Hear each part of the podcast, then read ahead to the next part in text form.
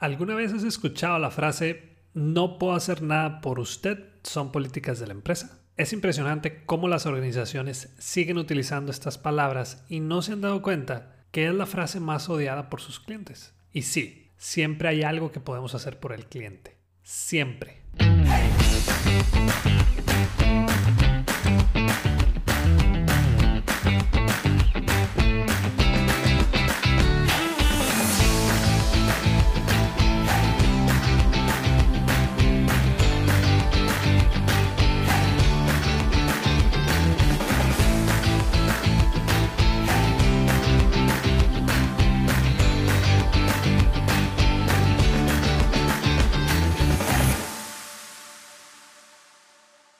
Hola, yo soy Daniel Rodríguez de la Vega y bienvenido al episodio 15 del podcast Bueno, Bonito y Valioso, donde queremos ayudarte a encontrar tu valor en el mercado y que puedas de una vez por todas dejar de competir solo en precio. Si no te has aventado al episodio 14, ¿cuánto cuesta perder a un solo cliente? Te recomiendo que te lo eches terminando este y te dará una idea muy clara de la catástrofe que sucede cuando perdemos a un solo cliente. El episodio de hoy va a estar muy bueno y aunque ya toqué este tema en algunas de las preguntas que me han mandado en episodios anteriores, hoy voy a profundizar más y me refiero al tema de las políticas de servicio al cliente. Para darnos una idea de qué son y cómo funcionan las políticas de servicio al cliente en nuestro país, te los explico con algunos ejemplos que me han sucedido a mí y otros que le pasaron a conocidos míos. Un día estábamos dos parejas cenando en un restaurante y cuando me trajeron mi platillo, el que pedía ahí cada vez que iba, algo me supo raro. Lo probó otra persona que iba conmigo y me dijo, hey, el queso está bien malo, está como echado a perder. Cuando le dije a la mesera que mi platillo sabía algo raro, inmediatamente se lo llevó. Pero al ratito regresó con el plato y lo puso frente a mí y me dijo, me dice el chef que el queso no puede estar malo porque se compró hoy en la mañana. ¿Qué hicimos? pues nos terminamos yendo. Señor, quiero cancelar mi servicio de cable, por favor. Muy bien, solo que si desea cancelar su servicio tiene que hacerlo con dos meses de anticipación y además proporcionarme la siguiente información. Número de contrato, número de receptor, el cual se encuentra en la antena que está en el techo de su casa, número de cliente, carta escrita por el cliente donde nos dé una razón de peso por la dada de baja, identificación oficial, comprobante de domicilio. Al fin de cuentas tuve que pagar los dos meses por adelantado y le comenté que me iba a vivir a otra ciudad y que era por demás obvio que nunca más contrataría su servicio. Señor, quiero cancelar el servicio de internet de la casa de mi papá porque falleció la semana pasada. La respuesta de la persona fue, ok, si desea que cancelemos su servicio tendrá que comprobarnos que su padre realmente falleció. Obvio me molesté, lo sentí como una falta de respeto y le dije, ¿a poco quieres que te mande el acta de función? Y me contesta, es que cómo sé yo que realmente falleció la persona. Ya nos la han aplicado así antes y resulta que no es cierto. Mandé un correo donde me quejé sobre la situación y una semana después recibí una respuesta casi automática donde me ofrecían un mes gratis de servicio por el inconveniente. De cualquier manera, terminé cancelando. Señor, no puede estacionarse aquí. Este estacionamiento es solo para los gerentes de la tienda. ¿Y entonces dónde me puedo estacionar? ¿Ahí en la calle o donde encuentre? No, pues me fui. ¿Alguna vez has escuchado la frase no puedo hacer nada por usted, son políticas de la empresa? Es impresionante cómo las organizaciones siguen utilizando estas palabras y no se han dado cuenta que es la frase más odiada por sus clientes. Y sí, siempre hay algo que podemos hacer por el cliente. Siempre.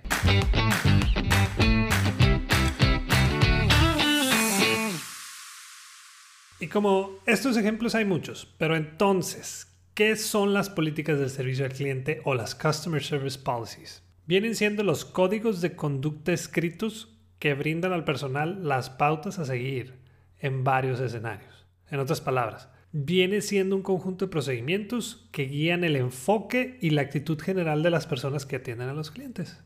Un ejemplo de una política de servicio al cliente sería cómo se manejan los reembolsos y cuáles son los criterios para ofrecer esos reembolsos. También pudiera ser cómo responder a las preguntas o dudas de los clientes, cómo tratar con clientes molestos o insatisfechos. En sí, vienen siendo los pasos a seguir en determinadas situaciones con nuestros clientes. Cuando llevamos a cabo de manera constante estas políticas, casi podemos garantizar que cada interacción con el cliente sea un éxito y que cada necesidad o problema del cliente se resuelvan sin tanta burocracia o sin tantos problemas. Problemas con los clientes siempre van a haber De hecho, el 95% de los clientes que tuvieron un problema con nosotros, pero que se los resolvimos de una manera rápida y eficaz, van a regresar. El cliente entiende que no somos perfectos, pero sí quiere una respuesta a sus problemas. El detalle está en que no tenemos ese proceso de qué hacer con nuestros clientes cuando algo sale mal y por consecuencia terminamos perdiendo al cliente. ¿Cómo podemos saber o darnos cuenta si nuestras políticas del cliente apestan o son malas? Primero, son difíciles de explicar a nuestro personal. Si nos estamos dando cuenta que ni siquiera nuestro personal las puede entender, es casi un hecho que el cliente tampoco las va a entender. Segundo, se consigue la ironía, y esto te lo explico con un ejemplo. Señorita, me estoy cambiando de casa y quiero saber si me pueden ayudar a instalar el servicio de Internet y televisión en mi nueva ubicación. Claro que sí, señor. Solo que le cobraríamos 500 pesos por el Internet y otros 500 pesos por el cable. Pero señorita, yo, yo quiero seguir con ustedes. ¿Por qué me cobras si voy a seguir siendo cliente de ustedes? Es que esas son nuestras políticas de cambio de residencia. Bueno, ahí te va una pregunta, le Tengo entendido que no cobran por instalación, ¿verdad? Así es, no cobramos por instalación. Entonces eso quiere decir que si ahorita cancelo contigo y vuelvo a hablarles al ratito para contratar el servicio en mi nueva casa, ¿no me van a cobrar nada? Este, sí, así es. Son esas veces en las que el mismo cliente se ríe de la política porque simplemente no le ven sentido. Y tercero, cuando ocasionan irritabilidad o cuando simplemente no tienen una respuesta al problema que planteamos. Son los típicos cuentos de nunca acabar, se pasan la bolita de departamento en departamento o de persona en persona y terminamos dándonos por vencidos. Una buena política o proceso enfocado en el cliente le va a dar a tu negocio un camino claro a una gran experiencia del cliente. Pero entonces, ¿cómo creo una buena política de servicio al cliente? Aquí te van seis recomendaciones, así que toma nota, pero si vas en el carro, espérate que llegues a tu casa y haces el ejercicio. 1. La paciencia es clave. No tomemos los enojos del cliente como algo personal, porque no lo es. El problema no es contigo, sino con una situación que sucedió en tu empresa. 2. Todo tu personal que tiene contacto con el cliente debe estar entrenado con el proceso de las políticas. No esperes a que suceda. Mejor adelántate y sorprende a tus clientes. 3. Elimina toda burocracia en el tema de las quejas. Enlista el procedimiento y que no sean más de tres pasos. Entre más sencillo y fluido sea para el cliente, mucho mejor. 4. Uno de los temas más importantes que debe haber en tus políticas de servicio al cliente es el de los reembolsos. Muchas empresas creen que esta política los hace perder dinero, pero es todo lo contrario. Te ganas la confianza del cliente y te diferenciarás de la competencia. Sí hay que tomar cada caso por separado, pero siempre hay que buscar una solución a sus problemas. 5. Establece la conducta adecuada para tratar con los clientes. Debemos dirigirnos a los clientes con respeto y profesionalismo y siempre enfocados en buscar una solución. Muchas veces nos enfrascamos en todo lo que no podemos hacer por el cliente en vez de ofrecerle alternativas. Muchas veces cuando les damos otra opción a lo que están solicitando, pues dicen, ah, ok, está bien. Y seis, sorprende a tus clientes. Ve un poco más allá de lo que tu cliente espera y tendrás un fan de por vida. No se trata solo de resolver problemas, sino de que se queden sorprendidos con nuestra atención y solución. Por ejemplo, el otro día en una gasolinera, la persona que me atendió poniéndole aire a mis llantas me dijo que al parecer traía un clavo en la llanta delantera del copiloto y que por eso se estaba bajando seguido. Y sí, era la tercera vez en la semana que iba a ponerle aire ahí mismo. Fíjate, leyó lo que estaba pasando, se adelantó y me ofreció una solución. Y ahí no terminó la cosa porque le puso tapones nuevos a cada una de las llantas y me dio dos de repuesto. Y para cerrar el tema de esta semana, te voy a platicar un caso que me sucedió a mí. Acompañé a un primo en la tienda de Liverpool en Guadalajara. Mientras él buscaba un regalo de bodas, yo me fui al área de la ropa deportiva. Vi un jersey o playera del equipo de fútbol Barcelona y la compré porque la quería regalar de cumpleaños a un amigo. Cuando llego a mi ciudad y al querer envolver el regalo, me doy cuenta que trae el ganchito de seguridad. Si tratas de quitarlo, a veces suelta una tinta o te rasga la prenda. Así que fui a Liverpool de aquí en mi ciudad y le expliqué a la señorita del área de ropa deportiva lo que había pasado. Me dijo, es esa que está ya colgada, ¿verdad? Sí, esa es. Ok, toma aquella y yo me quedo con esta. Así nomás, no necesitas el ticket. No me dijo, yo nomás doy de baja en el sistema la que te llevas y doy de alta la que me regresas. ¿Segura, segura? Le pregunté.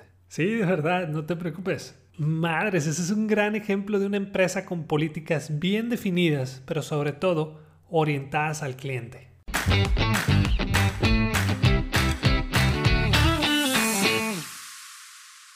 Adivina qué. El taller de cliente de por vida fue un sold out una semana antes del evento y quiero agradecer a todas las personas que adquirieron su lugar. Pero no te preocupes, abrimos otro grupo con otros 30 lugares para los días 10 y 11 de marzo. Así que si quieres convertir a tus clientes actuales en clientes leales, entra a crecesmx.com o al link que aparece en la descripción del episodio. En la sección de Aprendamos, agregas el taller al carrito y por ser fiel seguidor de nuestro podcast, puedes poner el código podcast21. Todo en mayúsculas, los números 2, 1 y obtendrás una sorpresa en nuestra parte. Muchas gracias y continuamos. Y ahora sí, continuamos con la sección de preguntas y respuestas. Gracias a esos que enviaron sus dudas y si tienes alguna para el siguiente episodio, en la descripción te dejo mis redes sociales para que me la mandes. La primera pregunta es de Juan Carlos. Me tocó ver un webinar tuyo y me quedó una duda.